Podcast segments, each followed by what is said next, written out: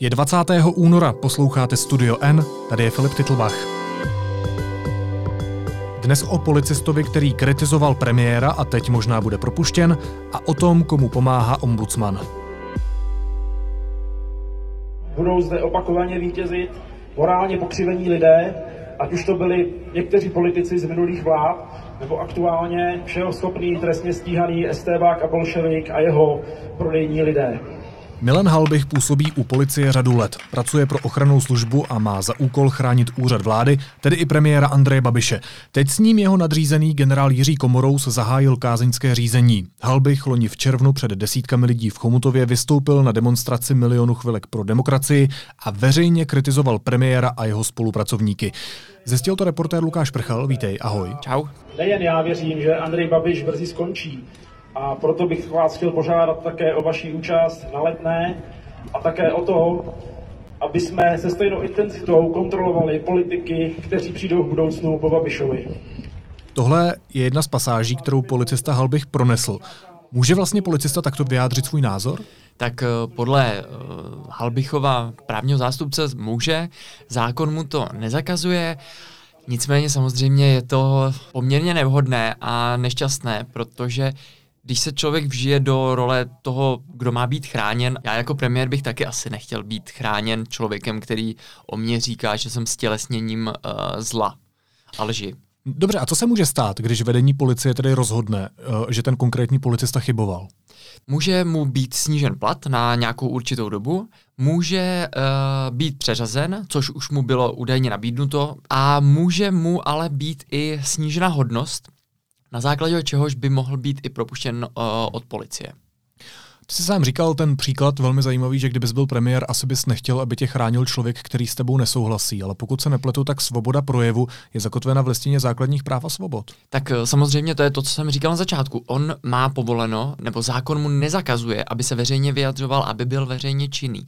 Jediné, co nesmí, je, že nesmí být členem politické strany. Což on není.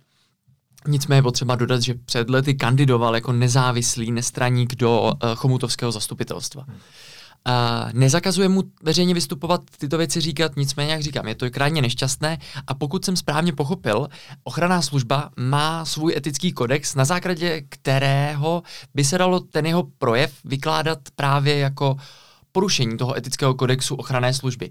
Nicméně právníci uh, pana Halbicha s tím nesouhlasí, nevidí v tom problém. Tak pořád etický kodex jakéhokoliv pracoviště je pod listinou základních ano, práv a svobod. Listina základních práv a svobod je nadřazená tomu dokumentu. Eh, to, jak jsi říkal, co mu vlastně všechno hrozí za to vyjádření názorů na demonstraci pro milion chvilek hmm. pro demokracii, hraje v tom příběhu nějakou roli ten fakt, že chrání úřad vlády a tedy i premiéra Andreje Babiše? Rozhodně ten fakt v tom uh, hraje velkou roli, protože uh, generál Komorous, který je ředitelem uh, ochranné služby, přímo zmiňuje, že je problematické právě vystoupení kritika pana premiéra Babiše takto otevřeně. Jak se k tomu všemu konkrétně staví advokát pana Halbicha? Já ho teď budu citovat. Advokát pana Halbicha přímo říká, že je to účelově vytvořené obvinění, které je uměle našroubované na zmíněný, už zmíněný etický kodex ochranné služby, že obvinění má zřejmě za účel omezit svobodu projevu a tím donutit příslušníky, aby se zdrželi vyjadřování svých názorů, a to jak k věci, tak i vůči postupu služebních nadřízených. Řekl k tomu případu něco samotný pan premiér? Uh, nepřijde mi relevantní se na to pana premiéra ptát. Uh, nemyslím si, že by se k tomu měl jakkoliv vyjádřit. Říká reportér deníku N. Lukáš Prchal. Díky moc. Není zač. Teď jsou na řadě zprávy, které by vás dneska neměly minout. Policie před úřadem ombudsmana v Brně zadržela sedm lidí, kteří bránili Stanislavu Křečkovi ve vstupu. Veřejný ochránce práv se po deseti minutách čekání dostal dovnitř. V kanceláři mu agendu předala jeho předchůdkyně Anna Šabatová. Při střelbě v německém městě Hanau poblíž Frankfurtu nad Mohanem přišlo o život 10 lidí. Místní média uvádějí, že terčem útoku se staly dva bary, kam hosté chodí kouřit vodní dýmky. Člověk, který má údajně na svědomí tyto střelecké útoky, je podle německé policie s vysokou pravděpodobností mrtvý, informuje o tom agentura DPA. Ministři hnutí ANO chtějí v koalici jednat o případných změnách zákona o státní službě. Deníku N to řekl vicepremiér Karel Havlíček, který by rád prosadil snadnější odvolávání úředníků. Antimonopolní úřad nebude zkoumat armádní nákup víceúčelových vrtulníků od Spojených států. Zastavil totiž správní řízení, které navrhl italský výrobce Leonardo. Zdůvodnil to tím, že Italové přeskum navrhli až po uzavření smlouvy. O odvolání vlády letos v lednu rozhodl sám ruský prezident Putin, aniž by se s nikým radil. Řekl to v rozsáhlém rozhovoru pro státní agenturu TAS. Stejně tak si do funkce premiéra vybral Michaila Mišustina, ačkoliv ho nikdo nenavrhoval. Státní zástupce obžaloval dva lidi kvůli pádu trojské lávky v Praze v roce 2017. Podle dřívějších informací jde o autora lávky Jiřího Stráského a bývalého vedoucího oddělení mostu TSK Antonína Semeckého a Austrálie zahájí rozsáhlé vyšetřování příčin požárů, při nichž zahynulo 33 lidí a které zničily území o velikosti Jižní Koreji. Země bojovala s ohněm od září. Podmínky hasičům stěžovalo dlouhé období sucha. Včera složil slib čtvrtý český ombudsman Stanislav Křeček. Úřad veřejného ochránce práv povede muž, který v něm působil přes 6 let jako zástupce předchozí ombudsmanky Anny Šabatové a který podle svých slov chce úřad navrátit zpět Cituji obyčejným lidem. Deník N analyzoval, komu veřejný ochránce práv ve skutečnosti pomáhá nejvíc. Ve studiu je Eliška Černá, vítej, ahoj. Ahoj. Eliško, Stanislav Křeček říká, že chce pomáhat hlavně v uvozovkách obyčejným lidem, tvrdí, že úřad není určený na ochranu lidských práv, ale na to, aby upozorňoval na nesprávnou činnost státních úřadů. Jak to teda je? No, je to tak, že uh, Úřad veřejného ochránce práv uh, nemá žádné výkonné pravomoci. On opravdu může jenom upozorňovat na uh, pochybení a silou své autority uh, přesvědčovat instituce k nápravě. Mm-hmm.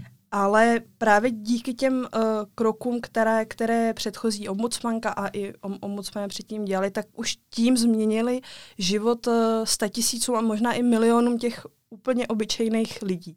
Máš nějaký konkrétní příklad, komu třeba pomohli? Tak třeba uh, ombudsmanka Anna Šabatová uh, upozornila na to, že není normální, aby uh, v porodnici doprovod platil za svoji přítomnost. A týká se to ať už třeba duly, anebo uh, otce uh, narozeného dítěte.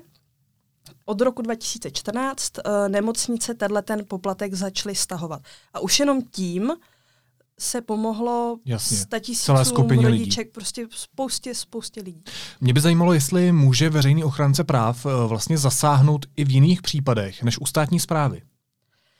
Fakticky ne, ale uh, praxe je trošku jiná. Zmapovali jsme třeba příklad 12-letého eh, Adama, který se obrátil na úřad ombudsmana s tím, že po rozvodu rodičů nechce trávit jednou za 14 dní čas se svým otcem, protože se u něj nudí, nemá tam kamarády, ot, hmm. ot, otec je přísnej.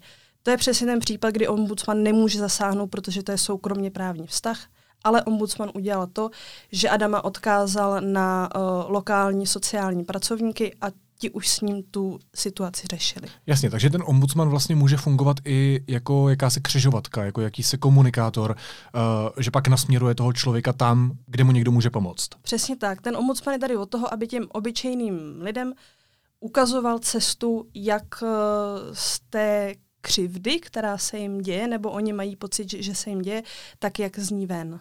A z jakých oblastí přichází nejvíc podobných stížností? Uh, ombudsman ročně řeší přes uh, 8 tisíc stížností a nejvíce jich týká sociálního zabezpečení. Uh, jeden příklad ne- nespravedlivého rozhodnutí.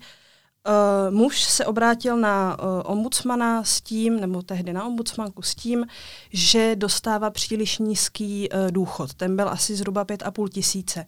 A ombudsmanka to celé prošetřila a zjistila, že se mu invalidní důchod počítá od jiného data, než by měl. Mm-hmm. Tím pádem Česká zpráva sociálního zabezpečení to přehodnotila, eh, zjistila, že má ombudsmanka pravdu a muž začal dostávat téměř dvojnásobný důchod a ještě se mu vyplatila zpětně ta částka, kterou vlastně nedostal za tu dobu, než, než se vyřešila ta stížnost. Víš, co by mě ještě zajímalo, jak je to s tou diskriminací, kterou chce pan Křeček upozadit, jak řekl v některých rozhovorech? Stanislav Křeček má eh, pravdu v jedné věci a to je, že stížnosti na diskriminaci přicházejí na úřad ombudsmana uh, asi zhruba jenom ve 4% případů. Ale nemůže se stát to, že by se ombudsman tou stížností nezabýval vůbec. Uh, spadá to do jeho kompetence od roku 2009, kdy mu to jakoby přikázala sněmovna. Křeček se nejvíc vyjadřuje k diskriminaci Romů, v tom smyslu, že by se Romové měli zastávat o svá práva sami, výrazně hlasitěji, ale my jsme třeba zmapovali příklad romské matky, která měla eh, postiženého syna, ten absolvoval spoustu operací a když je propustili z nemocnice, tak uh, je nechtěl vzít žádný pediatr. Hmm.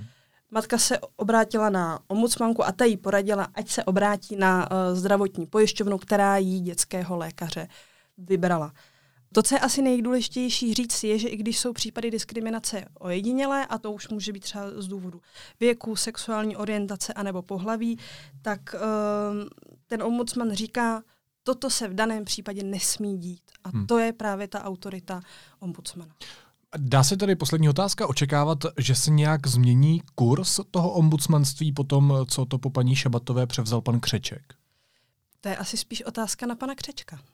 Říká redaktorka deníku N. Eliška Černá. Díky moc. Taky děkuji, ahoj.